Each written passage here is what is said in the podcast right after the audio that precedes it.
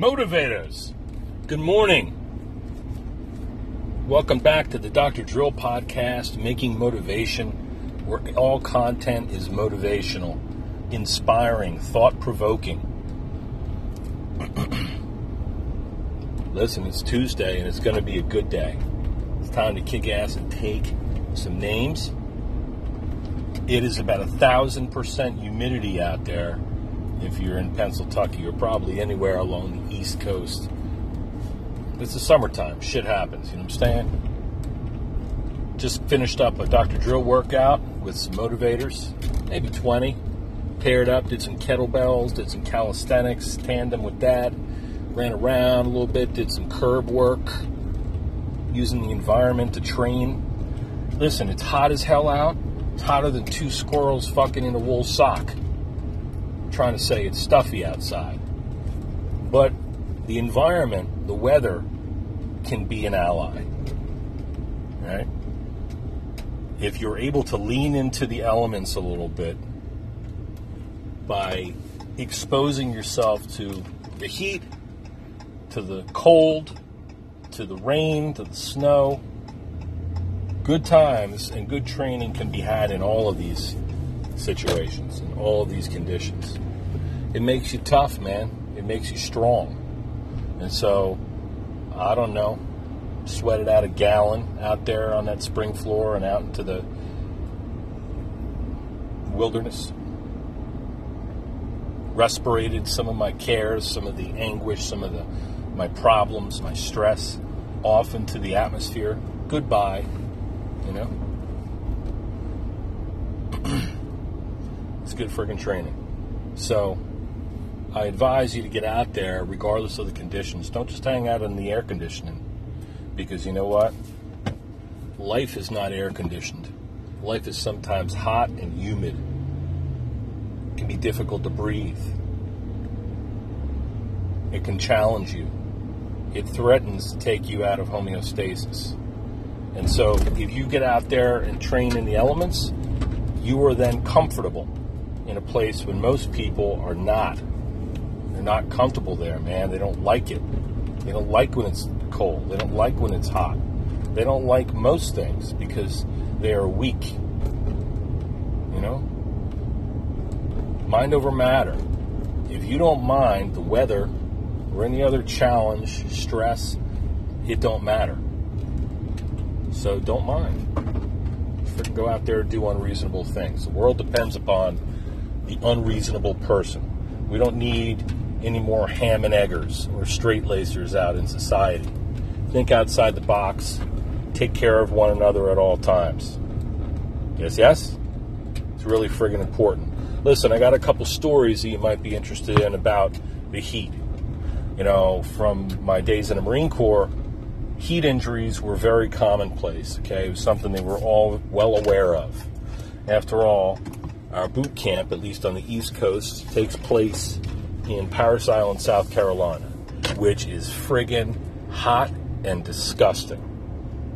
It's basically a a marsh, a swamp that you're training in. Sand and ant hills and chiggers and don't see them, insects, all kinds of shit.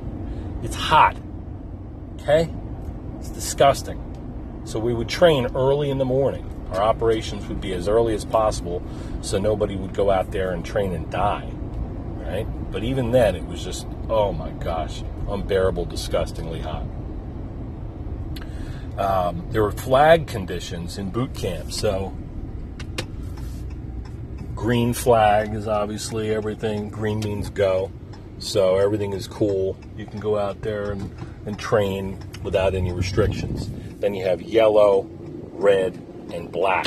So black flag is like it'll kill you, man. It'll kill you. Operations were limited to, you know, uh, limited duty to sort of stuff and training in the early morning. Red flag, you got some restrictions, man. You got to watch yourself because, um, and you know, this is the military, so they got no problem with killing people or themselves sometimes do a lot of stupid shit. But they, in their experience, the certain conditions will kill a man. And so we were constantly drilled into uh, preparing for preventing and treating heat illness. First come heat cramps. All right? Heat cramps, your calves start to act up, maybe a hamstring while you're out there running, training. Right? Heat cramps, sweating, excessive sweating. You might feel dizzy or faint. Might be confused. 10% dehydration is going to equate to a 90% reduction in performance. Right? So you're not going to be, people are going to be sluggish, you're not going to be able to, to hang there. Conditions are too tough. So, in a prophylactic sense, in a preventative sense, every morning and every every night, especially every night, they would say take out two canteens, and they would have us drink the entire contents of both canteens, and then online. So you're doing this together, and then you hold the the canteens over your head, upside down. You just had to do it, man. They were doing it so that you made it through the training day, didn't die. Um, across my time, I've seen some people fall out, specifically on what are called humps. So these forced marches, you strap like 60 plus pounds, your weapon, all this shit, your backpack, your canteens, your first aid kit. You go out there, you start walking around, your helmet, sometimes a flak jacket. And you go out there on a 10 mile, 20 mile hike. And you're moving, man. Like you're stepping it out, you're covering ground. Some, a percentage of people would fall out. Okay, they either fall out because they couldn't take anymore, maybe their feet would become a problem. uh, but very common was people pushing themselves to the point where they would just pass out. They'd be dehydrated, overheated. In which case, they would get something called the silver bullet. In heat in a training situation like that, they got to make sure if you, if you have a heat injury, goes heat cramps, heat exhaustion, and heat stroke. You get a heat stroke, that'll kill you. All right, that's a continuum: heat exhaustion, heat cramps, heat exhaustion, heat stroke. Basically, fry your brain like an egg, right? So, the silver bullet is when the corpsman or the medic takes a thermometer and sticks it in your anus to check your core temperature. Because above a certain temperature, basically, your brain starts to fry. All your tissues are subject to injury. So that was always embarrassing. It never happened to me, but I I've seen it happen and heard that it happened a whole lot more than it actually does, but it's a real threat that people never want to have to uh, suffer that fate. So you don't want the silver bullet, right? So sip water all constantly, hydrate. Um, I saw a guy fall out of a hump one time. We're about 10 miles into a 20 mile hump. All of a sudden, he just fall falls over the side of the road and he friggin' had heat exhaustion. He pissed himself, and I think he did number two, little poopy in his pants too. Just friggin' lost bowel and bladder control. It's disgusting, right? And my buddy uh, Sergeant Smith, he was in charge of us at the time. He goes, call me OB. Hey OB, you see that fucking guy? Shit, he had spit coming out his mouth and shit coming out his ass. Like, holy shit, Smitty. I saw it, man. I saw it. Spit coming out his mouth and shit coming out his ass. Horrible, right? This is uh, my final story about the heat, heat illness. There was a freaking guy. He was our commander and uh, our company commander, captain in the United States Marine Corps. Dark green Marine, very smart, very ambitious. These officers really, particularly once they get to the level of captain, they, they've been around, they got their shit together, they're smart, they're physically and mentally capable, they're ambitious. So we went out on this hump in Okinawa, So now Okinawa, the terrain is like rolling hills. It doesn't seem like much if you were riding a bike or driving through the countryside, but if you're hiking with a fucking pack and weaponry and all this shit, it is hell. So we maybe did 10, 15 miles. We go out there, we freaking hump to the halfway point, turnaround point, thank God, you know, we're going home. We're all sweating our asses off, suffering. The company's really struggling as a whole, you know, to keep all the platoons together and to make it through. We pulled back into the base from out in the training areas. We we, we start coming in. So you imagine a hundred, no, maybe thirty or fifty guys on a hump, on a hike. We we go out maybe ten miles. We turn around, coming back another ten, right?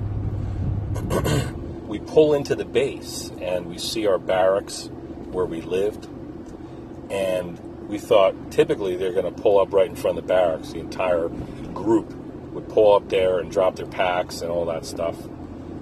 He keeps going. He keeps going past the barracks, and he starts to do this loop. He starts doing loops around the um, this circular area at the center of the base, and so now morale is plummeting.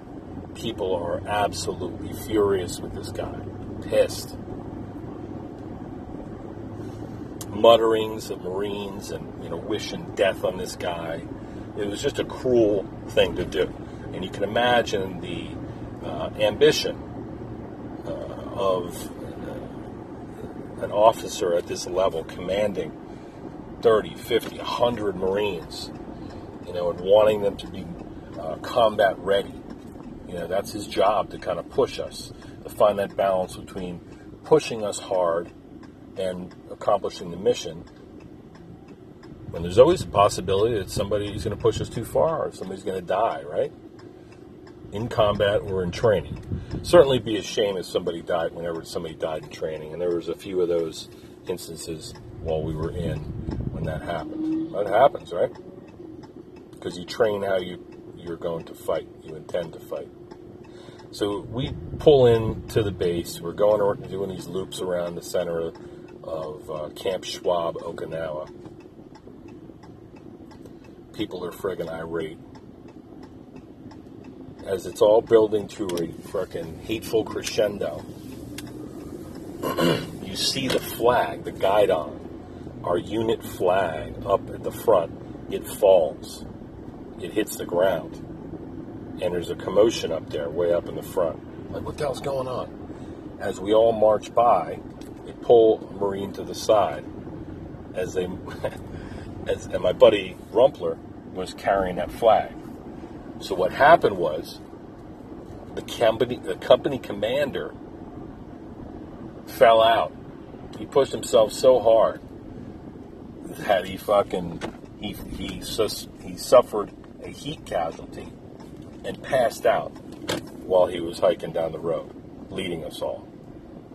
And so, listen, man, we need to ground our ambitions in reality, take care of ourselves, and take care of one another. That was he. I don't think he ever that that commander, that captain ever served in an infantry platoon again, uh, company again,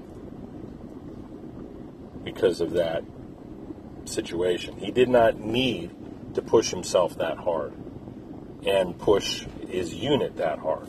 I mean, he was probably 35, 40 year old man. He was older than most officers his age. So, I don't know what he was trying to prove, but Marines do dumb shit like that, and officers are no exception. Um, take home message don't be an anus hole, all right? You got to take care of yourself, protect yourself out in the elements definitely lean into the weather, lean into hard times, and do hard things. And you will become resilient. And the shit that bothers most people, you will laugh at. However, there is a point, and if you go past it, you risk injury. You risk hurting yourself and other people. So you don't want your bore punched. You get the friggin' silver bullet. Check your core temperature through your anus. Then you need to stay hydrated today. All right. Make sure you got your blood sugar level up, some healthy food in your belly. Make sure you got friggin' motivation in your heart, beating so regularly.